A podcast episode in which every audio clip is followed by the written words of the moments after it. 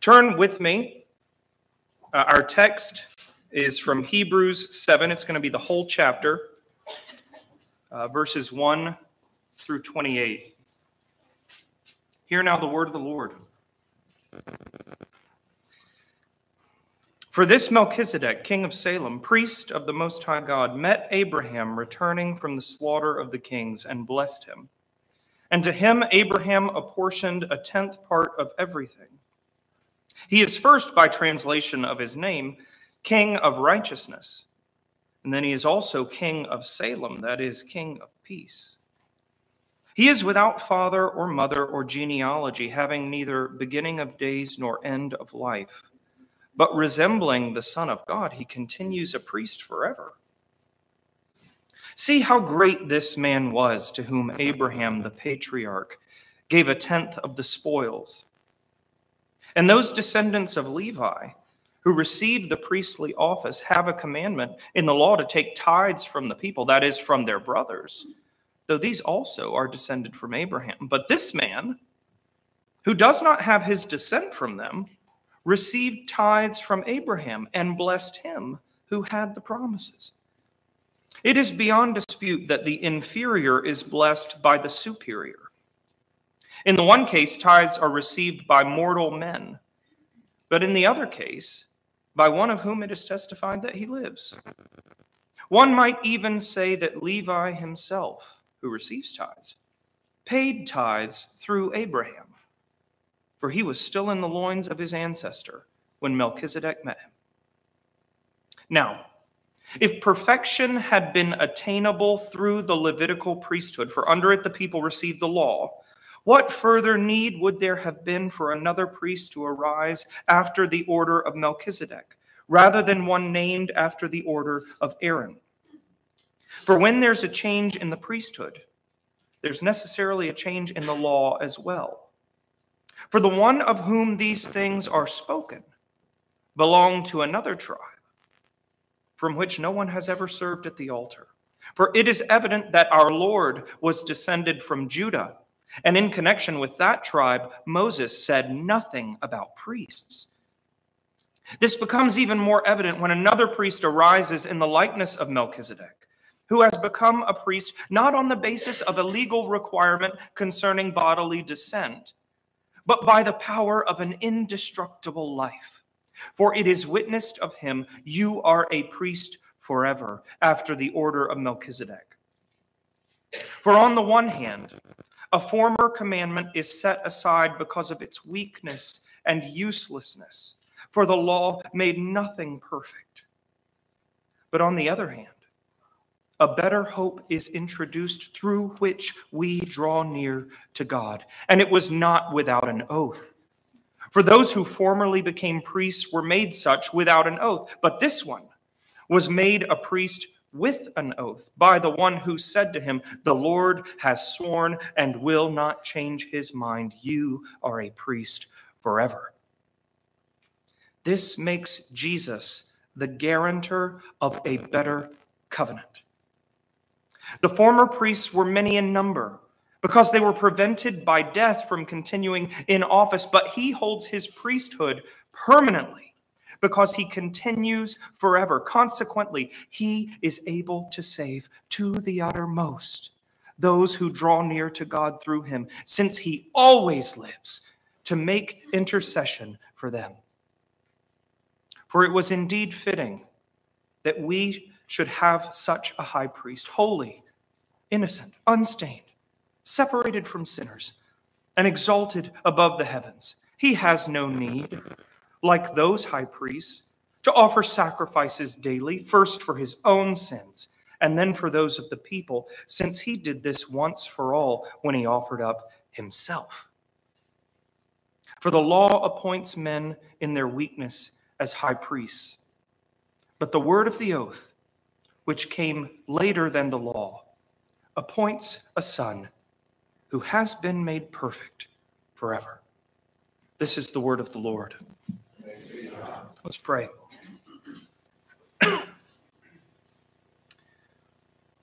Father, give us eyes to see Jesus seated right now at your right hand. Give us ears to hear Jesus interceding at this very moment on our behalf. Give us hearts to treasure Jesus, our all sufficient advocate in the throne room of heaven itself, through whom we pray. Amen. In his poem, The Love Song of J. Alfred Prufrock, T.S. Eliot narrates the internal thoughts of a thoroughly modern man who's struggling with frustration, regret, emptiness, and an unshakable sense of his own inadequacy. And in one particularly poignant stanza, Prufrock, the main character, says to himself, Though I have wept and fasted, wept and prayed, though I have seen my head grown slightly bald, brought in upon a platter, I am no prophet, and here is no great matter. I have seen the moment of my greatness flicker, and I have seen the eternal footman hold my coat and snicker. And in short, I was afraid. Now, what's Eliot describing there? He's describing that deep, anxious awareness of not being enough, right? Of not being that important, not being what you could have been, what you should have been, not accomplishing the greatness you dreamed of. And with it, he's describing the fear of what all that means about the final verdict over one's life. When Prufrock in the poem crosses over the threshold of death and hears the ultimate assessment of his entire existence, what will it be? I have seen the eternal footman hold my coat and snicker. And in short, I was afraid. He imagines the final verdict over his life doesn't even merit a word just a disappointed, mocking laugh. Do you feel that? Do you carry that fear around with you? I think part of the reason that poem is so famous is because it puts into words that hard to name feeling that is so familiar to so many of us that my life is insubstantial. That despite all my efforts, all my strivings, I am insubstantial, incomplete. That the verdict over my life will be nothing more than a snicker. Now, of course, in American culture, we don't say that part out loud, do we? Our motto is I am enough. I'm perfect just the way I am. And we say it over and over again to ourselves. But even though it's really common to hear people talking that way, even though it is a societal slogan. Frankly, if we really believed that, we wouldn't have to spend so much effort trying to convince ourselves it's true. Do you see what I mean? We know we're incomplete. The evidence inside of us and outside of us is undeniable. That's why we work so hard to tell ourselves otherwise. If we're honest, I imagine most of us are intimately acquainted with the fear that T.S. Eliot describes. In fact, that fear may very well be the engine behind so much of what we're doing with our lives. Whether you believe in God or not, we desperately want a verdict to be declared over our lives, don't we? Affirming that we matter, that there's something good and beautiful about us that we haven't wasted our lives. And what? And in short, we are afraid. Afraid that our incompleteness, our undeniable incompleteness, means that we'll never actually get it.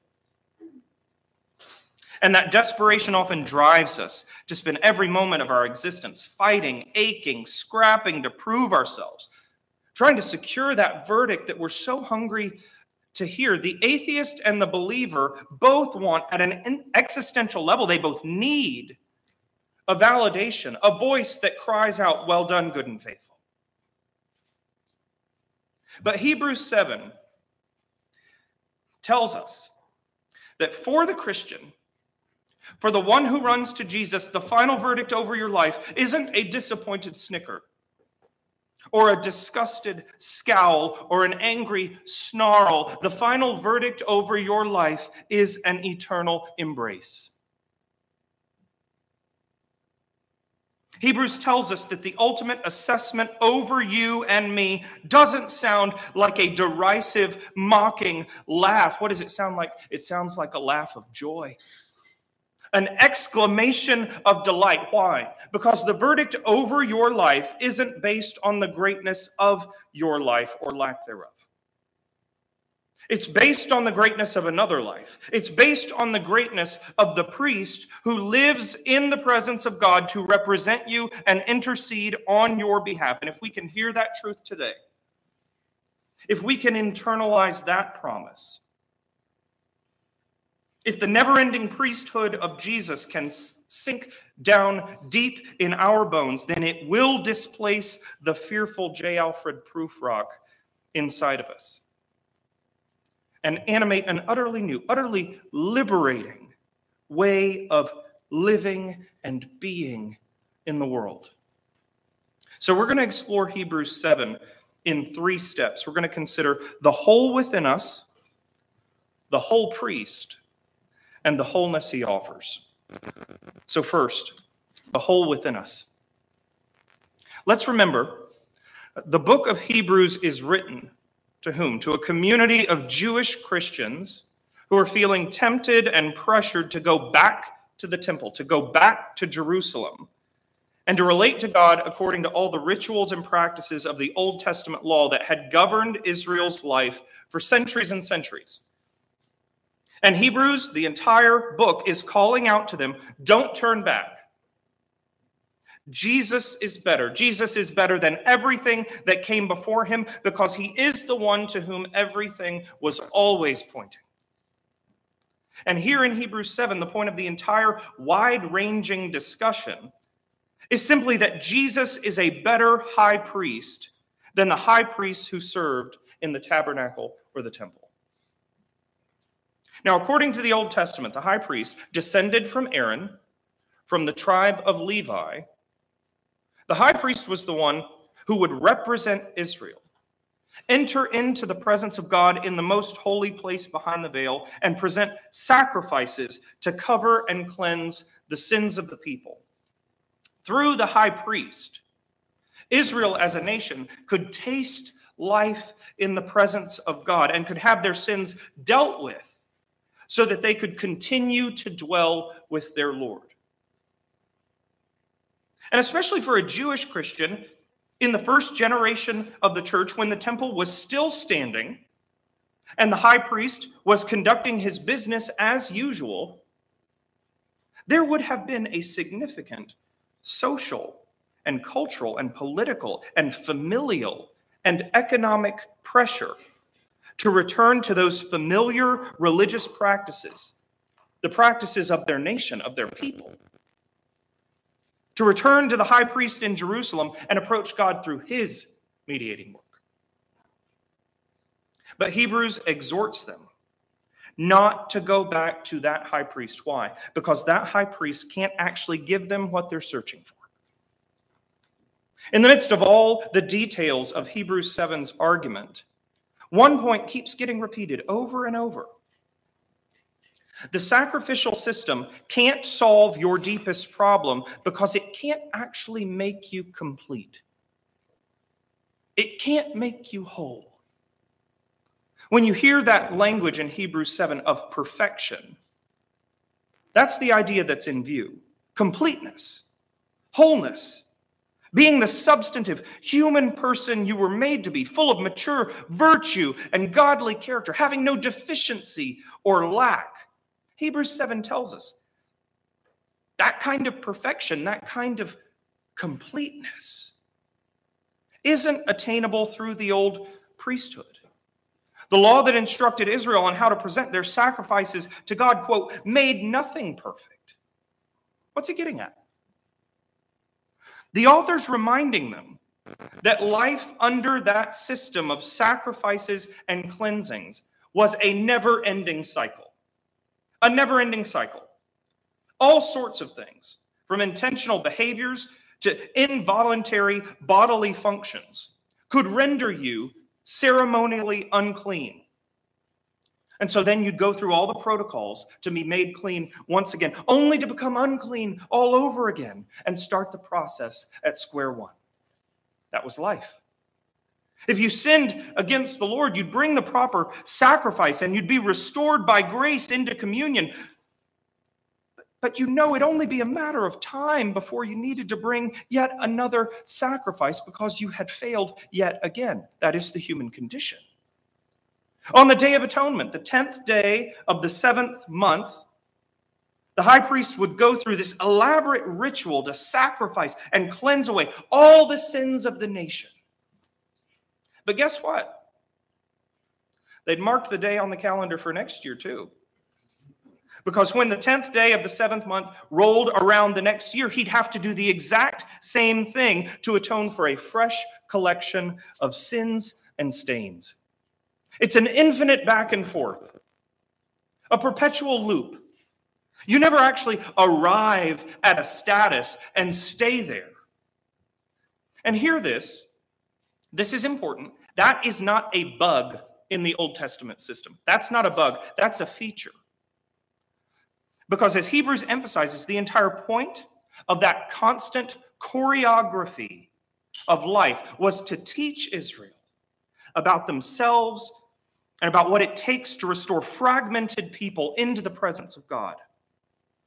It was a choreography to prepare them for something better that was on its way. All the priests and their sacrifices showed Israel that they needed cleansing and renewal to be accepted by God and to live before his face, but those sacrifices were not designed to decisively deal with the incompleteness, the deficiency, the hole within them that was underneath their constant failure and falling short. So Hebrews 7 is asking to them, why would you go back to a high priest who can't truly solve the hole in your being? At the heart of who you are. Why would you go back to a high priest who can't make you whole and secure for you the verdict, the status that you are starving for? Why would you do it? Now, as we've seen time and again in Hebrews, the temptations of these Jewish believers in the middle of the first century are not exactly the temptations that we face, right? We are not in danger of returning to the high priest in the Jerusalem temple. Not least because the temple's been gone for 19 and a half centuries, and there's no functioning high priest or continuing sacrificial system. We're not going back to Israel's high priest. We're much more likely to try to act as our own high priest. That's the way we'll make the replacement. Modern people don't look to someone else to be a high priest for us.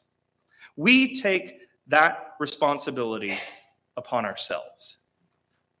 And that's true whether you are religious or irreligious. Consider religious people work so hard to be good enough and do good enough to win God's approval. When they fail, they punish themselves internally and beat themselves up, and they promise over and over again to do better next time so that God won't push them away. What is that?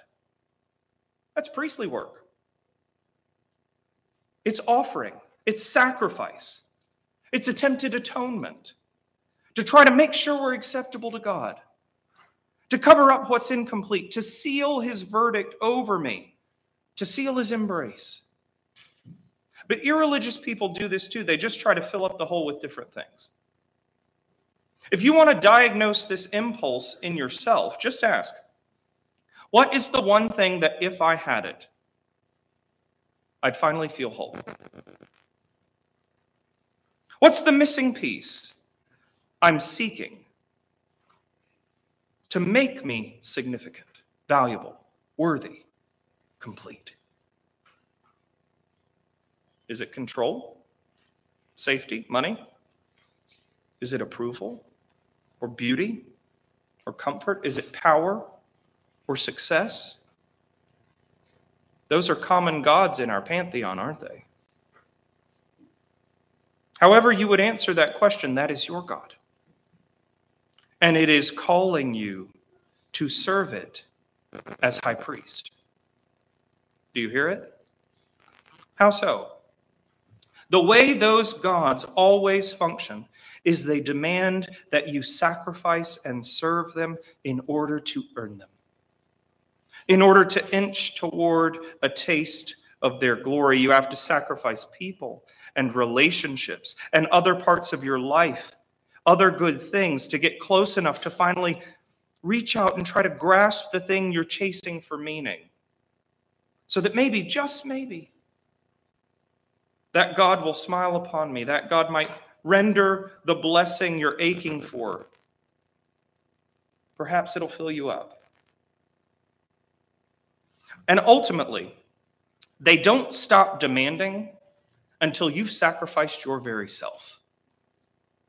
Idols, false gods that we serve like priests to try to make our lives finally matter, they require human sacrifice. They're just as demanding and insatiable as the most bloodthirsty pagan gods of old. They will not be satisfied with anything less than the sacrifice of your entire self. The workaholic who's on a quest for recognition and advancement in her job will sacrifice all sorts of things along the way, but she'll eventually find that in the ongoing race to achieve, she is the offering. Getting her God requires that she devote her entire being to the quest.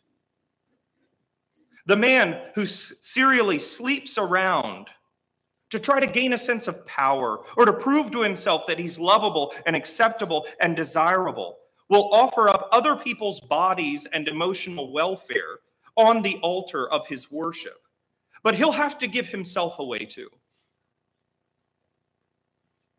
The God demands that he sacrifice his own body, his own heart, in order to taste the blessing he's after. But notice, just like with the Old Testament high priest, when you are your own high priest, you are caught in a never ending cycle, are you not? You know what I'm talking about. When you're the one responsible for working and laboring and sacrificing to achieve your status and create your meaning and secure your verdict, your life will be an absolute psychological roller coaster. It will be. When you've worked hard enough performing and feel like you've succeeded, you will be momentarily on top of the world. You'll taste the glory. You'll feel great about yourself, like your life's finally been validated. The glory that your idol promised will be yours for just a tick. And you'll probably end up being insufferable because you'll spend all your time looking down on all those little plebes who can't measure up to you. But when you failed, when you've disobeyed God or missed out on someone's approval or come across someone so beautiful or successful that you feel hideous and worthless in comparison, you will be thrust into despair. You'll hate yourself for falling short. You'll be resentful and angry at the people who managed to perform better than you. You'll be exhausted at the prospect of having to work your way back toward the blessing again. You'll fear that your life doesn't really matter after all, and you will be more aware than ever of the continuing gaping hole in your existence.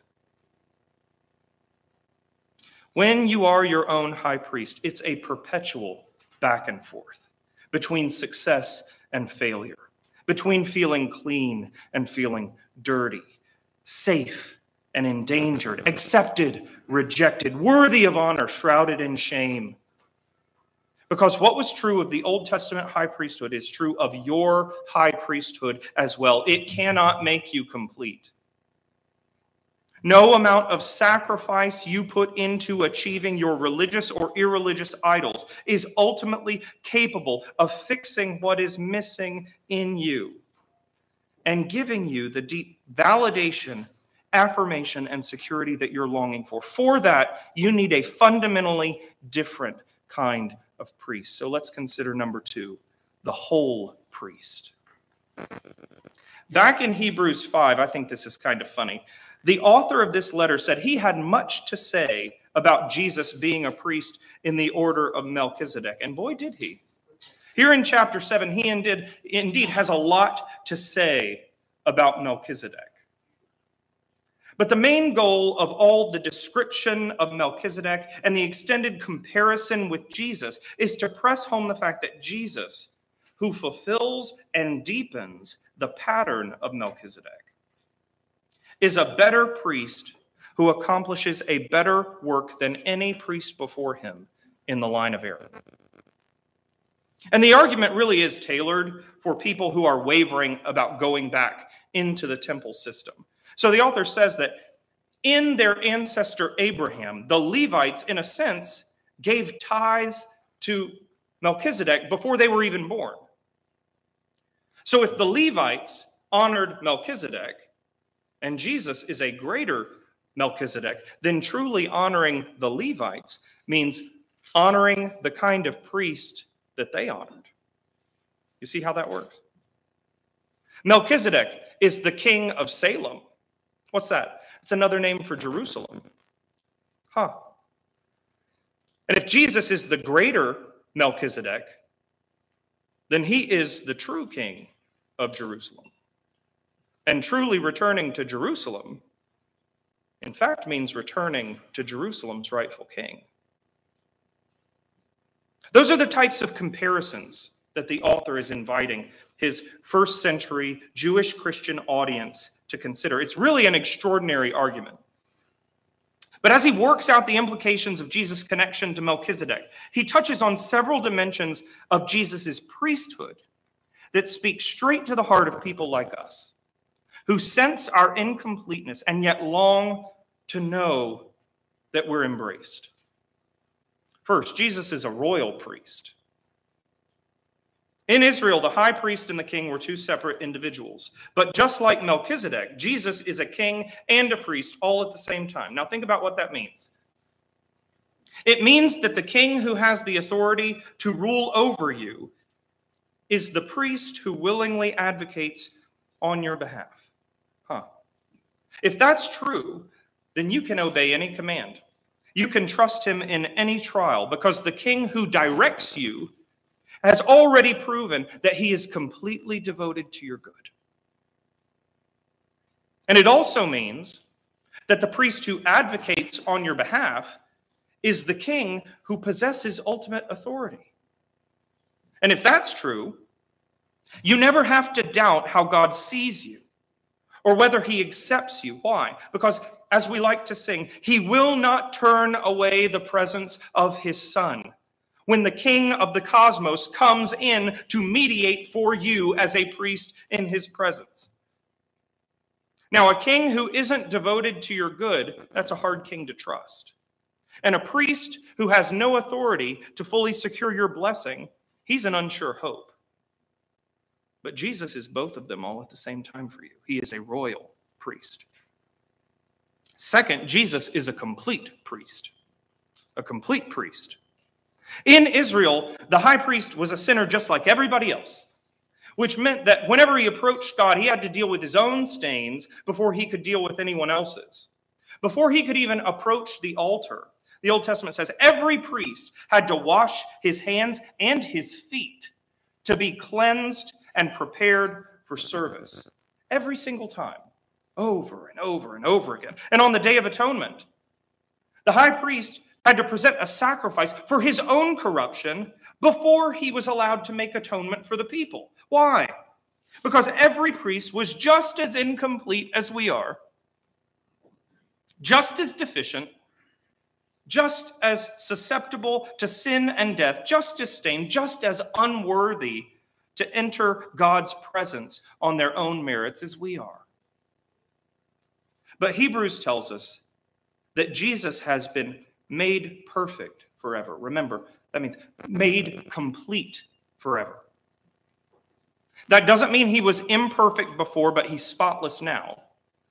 It means that over the course of his entire human life, Jesus faced every kind of opportunity to turn away from God in fear and faithlessness and selfishness and self preservation, but he persevered. In the midst of unspeakable hardship and pain, he lived the complete life that we should have but couldn't.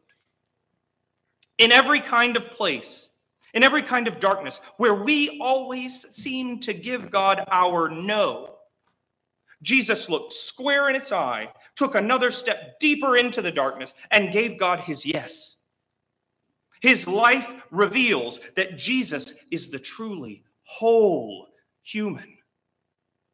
If there had been a crack in him, it would have been exposed by what he suffered, but he came out complete. He lived the whole human life. Hebrews says he's holy, innocent, unstained, separated from sinners, and exalted above the heavens. He has no need, like those high priests, to offer sacrifices daily, first for his own sins and then for those of the people, since he did this once for all when he offered up himself.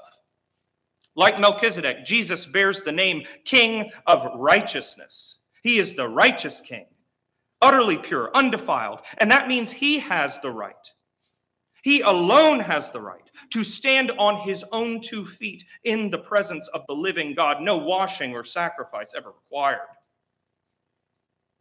It means his attention is undividedly devoted to you. He's not dealing with his own issues before he gets around to taking care of yours.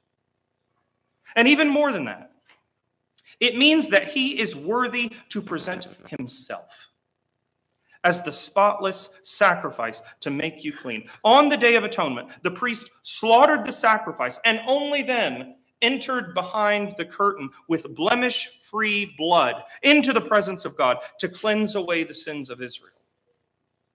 And that's precisely what Jesus has done. Do you see? He was slain at the cross. He rose on the third day and he ascended into heaven behind the veil through the curtain as an unstained priest to present his blemish free blood and cleanse away our sins once and for all. The day of atonement is fulfilled in the work of Jesus. Now, when you live like your own high priest, your, your idols inevitably say, Lay down your life to get my glory. That's what they say. But Jesus, the high priest, was worthy enough and loving enough to lay down his life to give you his glory. Third, Jesus is an eternal priest. He's an eternal priest. Verse 8 describes Israel's priests as mortal. It literally says they are dying men, they are mediators who are actively in the process of dying. They were many in number because they were prevented by death from continuing in office, but Jesus holds his priesthood permanently because he continues forever. Jesus wasn't the next Levite up after the previous one died. He became a priest by the power of an indestructible life. Ah. Hebrews 7 wants you to see that the Son of God, who has lived from eternity past, and who took on flesh and overcame death in his resurrection, now aims his indestructible life before the God of glory toward mediating for you. Jesus always lives to make intercession for you. The complete priest, the whole human, lives before the very face of God to cover you, to cleanse you, to pray for you, to sympathize with you to supply your deepest needs. He, he stands before the face of God to represent you. What does that mean? It means that when God looks at your feeble, porous, hole riddled, incomplete life, he sees the absolute completeness of Jesus. And he regards you accordingly. When God looks at you, he looks at you through Jesus, your priest, who never stops advocating on your behalf. And when God sees you, like one image superimposed on another, he sees you fully clothed in all the beauty and righteousness and worthiness and wholeness of Jesus himself, the complete human being. Right this very moment, right this very moment, and at every moment for the rest of time, you have an eternal priest who is on the job for you. And there will never be a second, no matter how terrible your circumstances, no matter how dark the night that seems to enshroud you, no matter how loud the whispers of doubt and accusation may be ringing in your ears, there will never be a second when Jesus is not making intercession for you and securing for you the unmitigated yes of God. It is yours. Fourth, Jesus is an effective priest. He's an effective priest. All these characteristics Jesus' royalty, his completeness, his eternality, when you bring them all together, together, they mean that Jesus is absolutely effective in his high priestly work. The Old Testament high priest could not break out of the cycle of new stains. And your high priesthood, your sacrifices for your idols, they cannot break you out of your cycle of fresh failure and shame. But Jesus offered himself once for all. And right before he died on the cross, he cried out, just like we did a few moments ago, It is finished. It is all finished. Because his sacrifice broke the cycle. It definitively cleansed his people. Jesus has secured for us a status and a verdict that will never be taken away.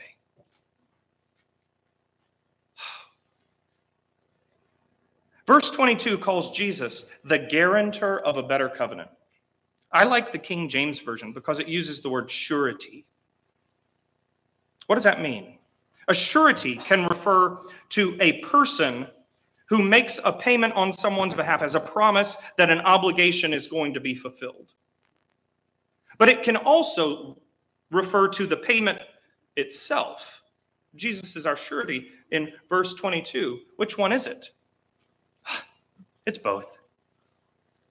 Jesus is the surety, the one who pays, who's made the payment, that absolutely ensures that all of God's glorious promises will reach their completion, not just in the cosmos at large, but in you and me. And He's the surety, He's the payment itself, who offered up His whole life to make certain that not one of God's promises will ever fall short now or through the far stretches of time. Before the throne, my surety stands. Before the throne, my surety stands. My name is written on his hands.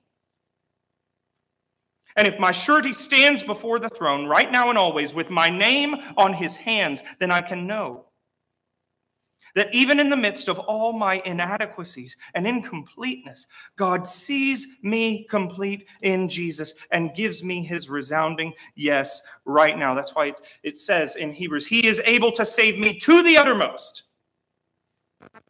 He is able to save to the uttermost, all the way, no turning back. I can know that God wraps me up in the embrace of his presence and will never let me go. I can know that one day the God who sees me complete right now will make me complete in glory. I can say with my head held high, I am not what I should be, but I am not yet what I will be. Because before the throne, my surety stands. Third, I want us to briefly consider the wholeness that Jesus offers. In T.S. Eliot's poem, Prufrock saw the eternal footman take his coat and snicker. Remember. But, Christian, in Jesus, you have seen the eternal priest take away your sin and smile. How would it change your life if you knew you had that kind of advocate before God? If Jesus is your priest, you can finally rest. Rather than living under the agonizing pressure to be your own high priest, constantly laboring to achieve a verdict, an affirmation, a blessing, you can rest in Jesus as your high priest. Living from the confidence that your verdict is secure and not rooted one bit in your most recent success or failure. You can rest. If Jesus is your priest, you can get off of the psychological roller coaster. Excuse me, I'd like to stop the ride. You don't have to live in the constant, unyielding ebb and flow of glory and shame, pride and despair. Jesus lives as your intercessor before God now and forevermore. The verdict is in and it shall not be rescinded.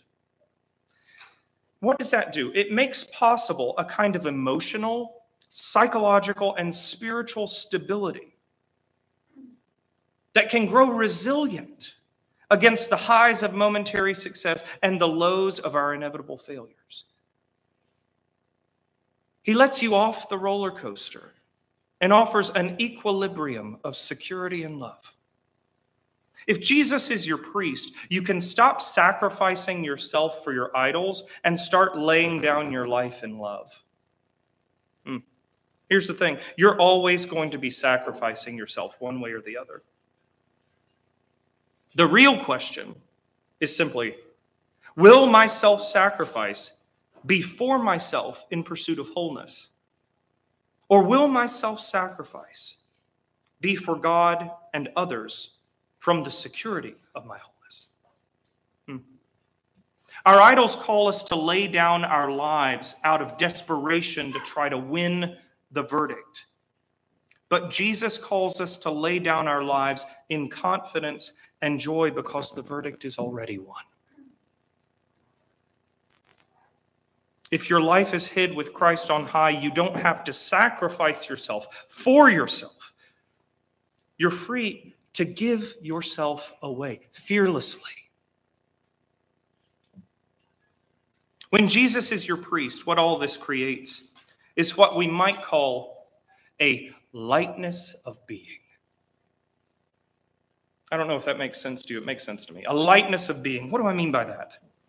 If you're fighting for existential survival every moment of every day, life becomes an exhausting grind. Every second is heavy with expectations and pressures. Every word, every interaction, every event, every obstacle. It carries life or death significance because we're carrying the burden of securing our blessing. But if my complete and effective priest ever lives above for me to intercede, then the burden of blessing isn't mine to bear. I can take myself less seriously. I can evaluate the different pieces of my life uh, finally in their proper perspective. Everything's not apocalyptic after all. I can be honest about my inadequacies and yet stubbornly confident about my status and my hope. The weight's been lifted. Oh, my soul, arise. The weight has been lifted. I can move through the world with joy, with laughter, with flexibility, with a lightness of heart, a lightness of being. Because I know who I am in Jesus in spite of who I am in myself. It's a beautiful place to live. How can we cultivate that kind of life? The Scottish pastor Robert Murray M'Cheyne once wrote this tremendous counsel in a letter to a friend of his. Here's what he said For every look at yourself, take 10 looks at Christ. He is altogether lovely, such infinite majesty, and yet such meekness and grace, and all for sinners. Even the chief Live much in the smiles of God, bask in his beams, feel his all seeing eye settled on you in love, and repose in his almighty arms. That could have been a letter based on Hebrews 7. For every look you take at your incomplete self, take 10 looks at your complete Savior and learn to look at him, learn to see him where he actually is. What do I mean by that? He's not merely crucified for your sins, he's not merely risen from the dead. He's not merely seated on the throne of heaven. He is at the same time your priest who is interceding for you. Learn to see him there. When you look to Jesus, see him ceaselessly serving on your behalf. You don't have to live in the snicker of the eternal footman. You can live much in the smiles of God precisely because your priest has secured God's laugh of delight over you. And he lives eternally as your advocate to seal God's eternal yes. Now, when Melchizedek, the royal priest, met Abraham, Genesis 14 tells us that Melchizedek laid out a meal of bread and wine, and he blessed Abraham. Hmm. Your royal priest has done the exact same thing and even more. Your royal priest has spread on this table the bread and wine of his own body and blood, joyfully given for you. And as you come today to feast in faith, I want you to strain your ears. I want you to listen closely. Because as you take this meal, you may find that you are almost able to hear the echoes of heaven with a shout of blessing, the verdict of love that your great high priest has won for you. Let's pray.